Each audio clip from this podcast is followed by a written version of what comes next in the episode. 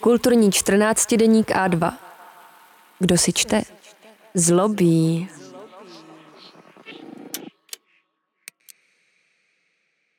Ondřej Slačálek, Ahoj Terminátore. K příběhu českého anarchismu a Jakuba Poláka. V listopadu 1989 ležel Jakub Polák v nemocnici s rakovinou. Odešel předčasně na revers a vrhl se do revolučních událostí. Zakládal občanské fórum na svém pracovišti v hotelu Budovatel, brzy se přidal k levé alternativě, nově vzniklému pokusu o rehabilitaci levice v její radikální podobě kolem Petra Úla a Egona Bondyho a o něco později jej vtáhlo anarchistické hnutí. Stal se vydavatelem a hlavním redaktorem klíčové tiskoviny hnutí, časopisu A Kontra, a tváří mnoha protestních akcí, ať už to byly blokády McDonald's či severočeské vesnice Lipkovice, která padla za oběť těžbě uhlí, nebo boje s rasistickými skinheady, kteří se tehdy rozhodli ovládnout ulice a anarchisté byli jedni z mála, kdo jim v tom hodlali stát v cestě. Někteří na něj dodnes vzpomínají jako na člověka, který je zasvětil do podvratných aktivit a tím jim otevřel celý nový vesmír, jehož součástí byly skvoty, demonstrace a boj proti kapitalismu i rasistickým násilníkům. Jiní ho připomínají jako filozofujícího plebejce, který se bezmála pohádkově zastává utlačovaných. Další o něm mluví jako o zlém duchu českého anarchismu, člověku, který se neštítil manipulace či podpásových argumentů – a jeho texty z té doby dosvědčují všechny verze. Řekl bych ale, že mnohem víc ty pozitivní. Zároveň jsou svébytným zrcadlem prvních dvou polistopadových dekád z pohledu z dola a očima člověka, který byl v neustálém pohybu a společnost vnímal podobně, jako neustálou možnost hýbat se, měnit se a ukazovat nečekané tváře. Udivoval vytrvalostí a nezlomností natolik, že se mu říkalo Terminátor – také proto, že se zastal stejnojmeného filmu před estétskou kritikou. Dokázal strhnout proudem výmluvnosti jako samorostlý filozof, v něčem podobný obrazu pařížského anarchisty a Sokrata pařížské chodiny Alberta Libertáda, jak jej ve svém románu Náměstí republiky vykreslila Marie Majerová. Zároveň byl bojovníkem i v tom smyslu, že přemýšlel o taktice. O tom, jak zareagovat chytře, jak protivníka překvapit, jak vyhrát – jak nebýt předvídatelný. Časopis A kontra v jeho prvních pěti ročnících lze číst také jako různohlasou kroniku první poloviny 90. let. Zrcadlí pohled tehdejšího anarchistického hnutí, které bylo ranou radikální opozicí vůči kapitalismu i zastupitelské demokracii, proti konzumní společnosti i erupci rasismu v ulicích. I se vší radikální opozičností ale sdílelo hnutí něco podstatného z ducha doby – Ono neuvěřitelné zrychlení času, nadšení a opojení z různých možností a snahu rychle a smysluplně se v nich zorientovat. Protest proti západní konzumní kultuře se tu neodehrával z pozic zastydlého kvazikultivovaného nacionalistického maloměšťáctví. Byl spojen s otevřeností vůči západní kontrakultuře a s ekologickým uvědoměním. Někdy byl anarchismus vnímán jako limita étosu svobody charakteristického pro ony roky. Jakub Polák se opakovaně vracel k etymologii slova hnutí. Zdůrazňoval pohyb, dynamiku v jeho základu. Právě to pro něj hnutí znamenalo také především. Nikoli řadu stoupenců jednoho názoru, ale dynamický mnohohlas, který dokáže posouvat sám sebe i společnost, v níž působí. Přesvědčivé bylo takové pojetí i proto, že odráželo něco, co už dvakrát zažil – jednou jako středoškolský čtenář literárních novin v roce 1968, bouřící se proti zkostnatělosti gymnaziálních profesorů a především pak jako účastník deseti strhujících dnů, kdy se společnost bránila tankům sovětských okupantů. Jakub často zmiňoval, že se v davu tehdejších Pražanů jako 16-letý poprvé setkal se zápalnými lahvemi, takzvanými molotovovými koktejly. Když na roky 1968 a 1989 vzpomínal, ten druhý pro něj byl spíš vybledlým stínem prvního. V 60. letech skutečně zažil společnost v pohybu a zároveň nadšenou pro lepší humanistický socialismus. Vztah k roku 1989 byl mnohem ambivalentnější. V A kontra nadšeně potrhl Bondyho výrok, že chyba nebyla, že lidé šli na náměstí, ale že z nich příliš brzy odešli. Sám byl nadšený především z generální stávky. Litoval jen jejího omezeného a symbolického charakteru. Právě tak, jako jejího vytlačení z obecné paměti.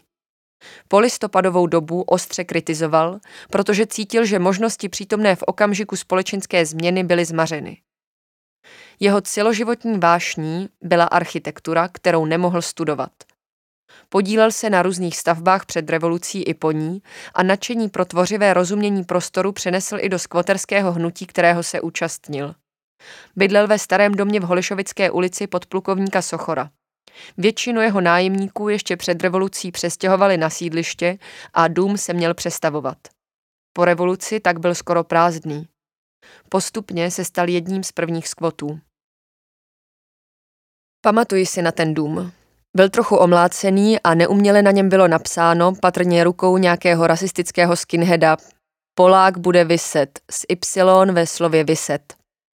Některý z ironických obyvatel k tomu dopsal, a kdo ho vyseje?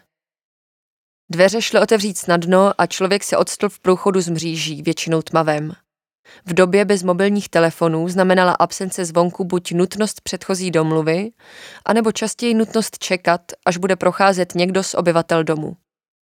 Na šedivých a oprýskaných zdech svítilo pestrobarevné grafity. Slovo život. Písmeno O bylo vyvedeno jako veselá tvář čerta pokušitele s vyplazeným jazykem a srohy.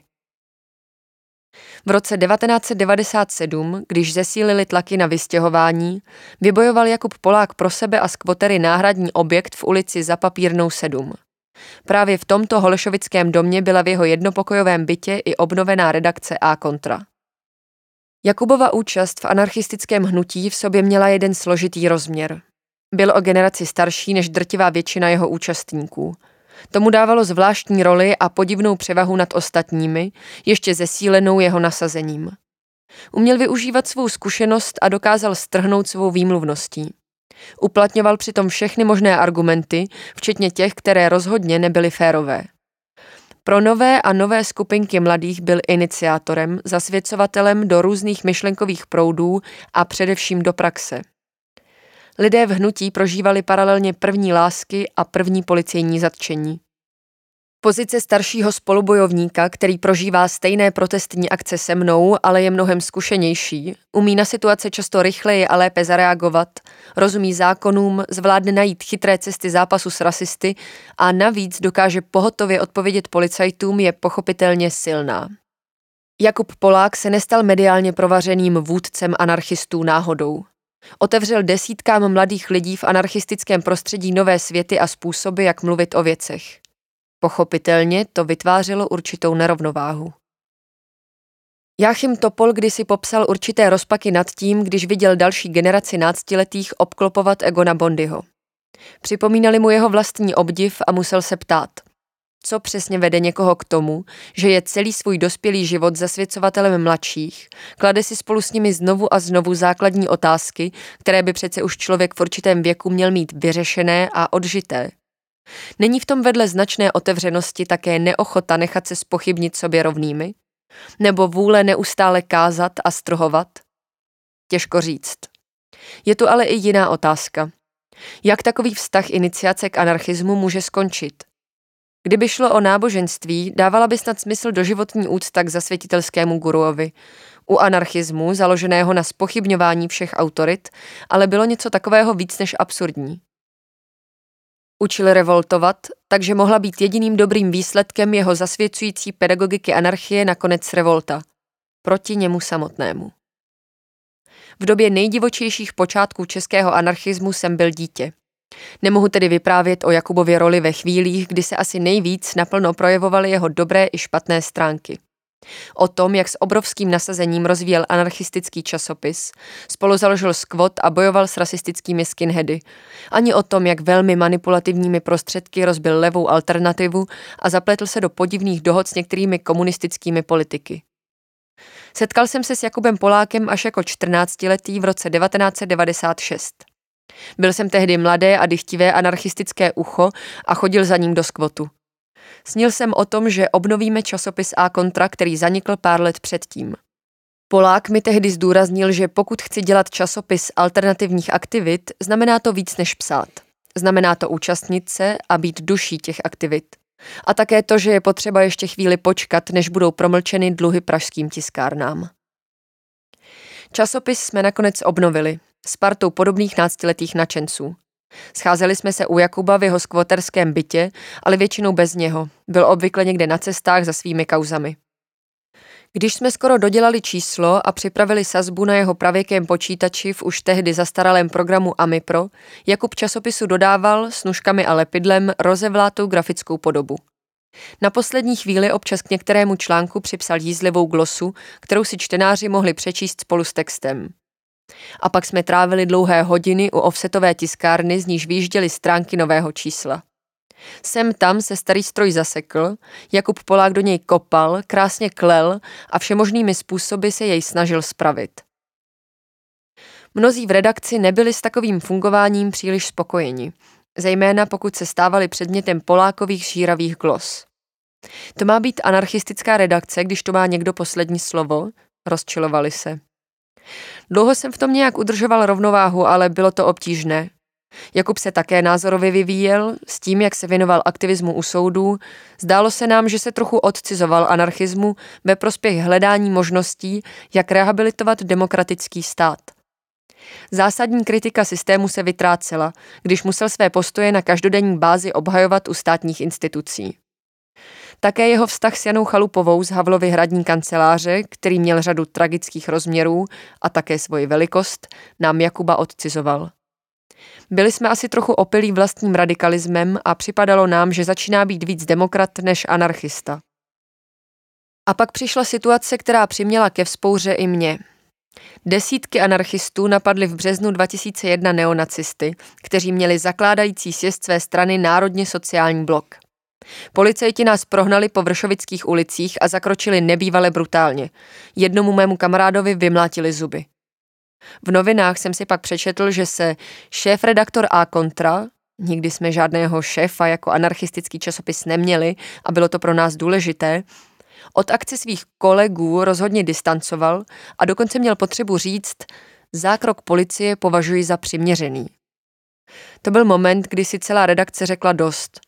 Proč za nás má mluvit někdo, kdo s námi tak zásadně nesouhlasí a ani si nezjistí, co se stalo? A tak jsme Jakuba Poláka slavně a dost upatlaně vyloučili z redakce časopisu, jehož duší tak dlouho byl. Reagoval na to velkoryse. Dál nás nechal tvořit časopis ve svém bytě v centru za papírnou, kde jsme se scházeli ještě skoro rok. Dál rozjížděl další a další ojedinělé aktivity a při nejbližší příležitosti nás do nich zase vtáhl. Myslím, že dnešní aktivistické prostředí, mnohem citlivější k vnitřnímu nastavení a mikrofyzice moci, by mu dokázalo nastavit meze daleko jasněji. Zároveň by se tím možná připravilo o některé hraniční zkušenosti, které nás někam posouvají, i když se nevejdou do korektního vymezení správného aktivismu. Když existovala nějaká nepříjemná pravda, mohli jste si být jisti, že vám je Jakub vmete. Miloš Zeman kdysi popsal, jak se baví tím, když se lidé ptají, zda je plebejec nebo intelektuál. Nechápou, že může být obojím, že je plebejským intelektuálem. Pojmenoval tím určitý lidský typ a je celkem jedno, že se mu sám spronevěřil. Typ rozumujícího, filozofujícího plebejce, který dokáže vyzrát na pány, protože se naučil mluvit jejich řečí, i když jim zároveň nevěří ani zlámanou grešli. V české literatuře ten typ asi nejlépe vystihuje Franta Habán ze Žižkova, Franti Sauera. V polistopadové éře ho pak mnohem lépe než Zeman stělesňoval právě jako Polák. Nebo možná ještě jinak. Zatímco Zeman skombinoval plebejství s arogancí charakteristickou pro některé intelektuály, v Polákovi se obrovská zvídavost, chuť přicházet věcem na kloup a dívat se pod povrch a otevřenost k různým lidským světům i životním pravdám spojili s plebejským odporem k poznání pro poznání a především ke všemu intelektuálskému natřásání, demonstrování intelektuální převahy. Jeho nasazení bylo po jistou dobu umožněno také tím, že měl v prvních polistopadových letech invalidní důchod – byl tak jedním z posledních invalidních sourozenců popsaných Egonem Bondym. Lidí, kteří své vyřazení ze společnosti a opovrhovaný status využili k tomu dělat něco, co má na rozdíl od velké části výdělečné práce smysl. Chodil snad vždycky ošuntěle oblečený a často i špinavý a nemitý. Kašlal na svůj zevnějšek, uměl krásně pohrdat vymydlenými a navoněnými lidmi. Přitom nebyl žádným čítankovým hrdinou. Za minulého režimu byl ve vězení nikoli za politické delikty, ale za rozkrádání majetku v socialistickém vlastnictví. Jednou z jeho nejdůležitějších vlastností byla empatie i k těm nejupozaděnějším, u nichž vždycky lze najít dost objektivních důvodů, proč si za své marginální postavení zdánlivě mohou sami. I v mikroprostoru anarchistického hnutí byl podezřívavý vůči různým aktivistickým elitám, které v něm většinou přirozeně vznikaly, a byl hodně otevřený k jedincům divným, konfliktním a problematickým. K lidem na okraji okraje. V prostoru české společnosti se pak Jakubův důraz na solidaritu lidí dole projevoval zejména důrazem na sounáležitost s nejutlačovanější menšinou v Česku. S Romy. Už z kraje 90. let dokázal rázně poslat do háje některé lidi motající se kolem anarchistického hnutí, u nichž se zároveň projevovaly rasistické předsudky. Konkrétně Davida Macháčka a Kláru Mžikovou.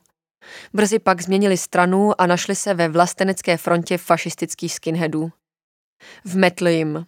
Dojímáte se nad osudem indiánů a k českým Romům se chováte rasisticky? Možná, že vaše vnoučata se jednou budou podobně debilně dojímat nad pozůstatky úžasné a autentické kultury Romů. Spolupracoval s Romy v různých iniciativách od počátku 90. let. Nejvýrazněji se proslavil aktivitou kolem soudů s pachateli rasistických vražd, které se policie snažila zamést pod koberec.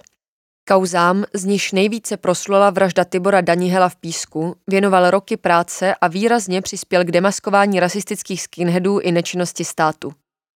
Když se pak přístup změnil a stát se v nultých letech rozhodl pro přísné trestání vybraných obětních beránků, i na to Jakub reagoval. V kauze vraždy svitavského Roma Oty Absolona došel k závěru, že údajný vrah Vladimír Pechanec je nastrčenou postavou. Vraždu ve skutečnosti spáchal někdo jiný, ale policie se to rozhodla hodit na známou firmu.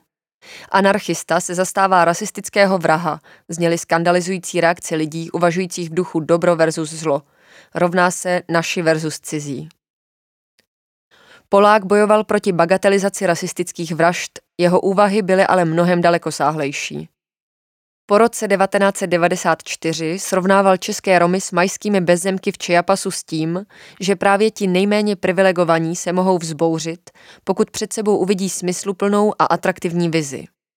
A tu jim chtěl nabídnout – vizi romské samozprávy v oblastech s romskou většinou, která jim dá sebeurčení a důstojnost.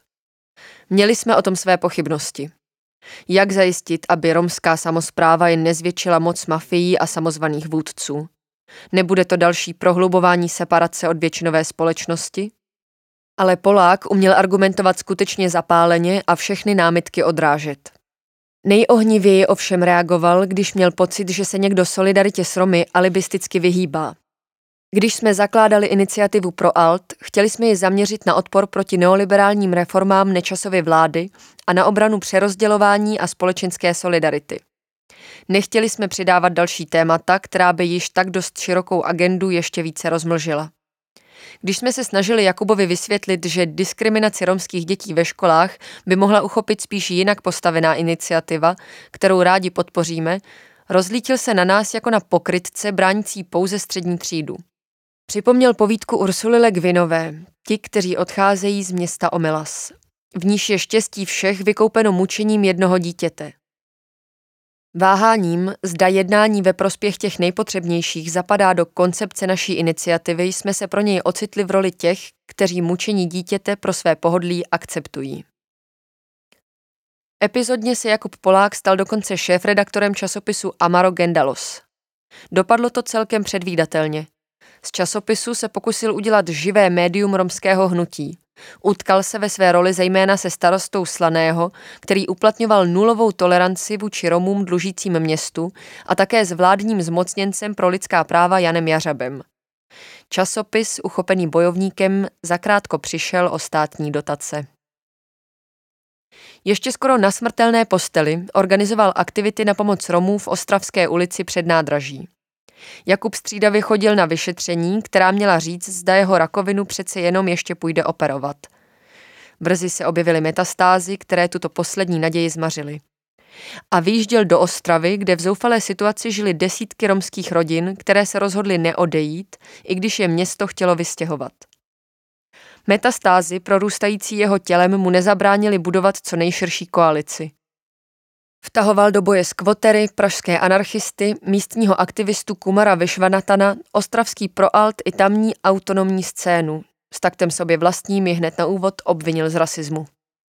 Nadchl se pro záchranu těch rodin, ale ozvala se v něm i vášeň architekta a bojoval také za záchranu tamních vzácných drážních domů. Jezdili jsme do Ostravy, skvoteři zde postavili šapito, lepili jsme s místními Romy plakáty po městě, snažili se bavit místní děti. Jakuba jsme ale spíš zklamali.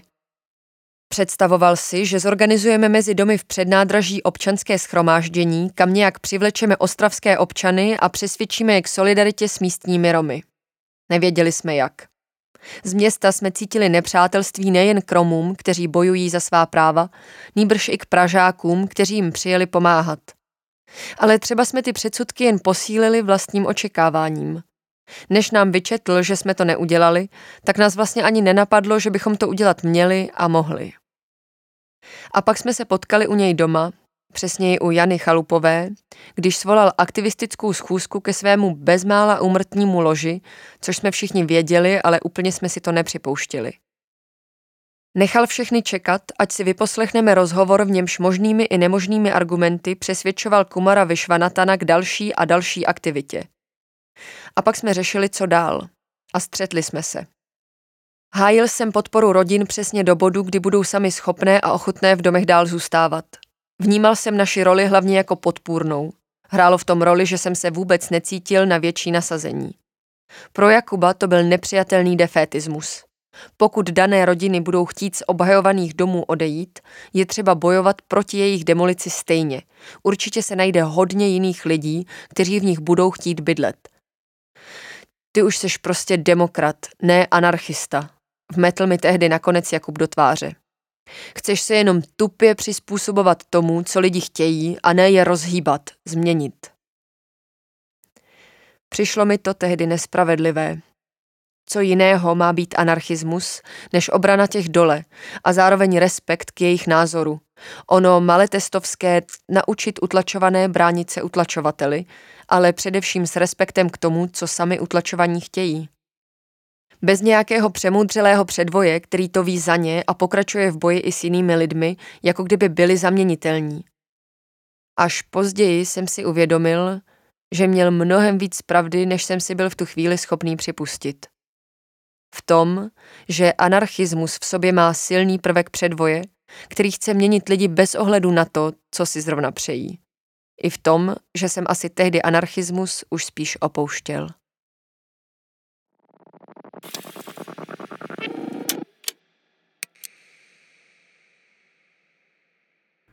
Pokud se vám audioverze našich článků líbí, podpořte A2 zakoupením férového předplatného na webu a2.cz. Jedině díky vám můžeme vytvářet audio obsah dostupný zdarma. Děkujeme.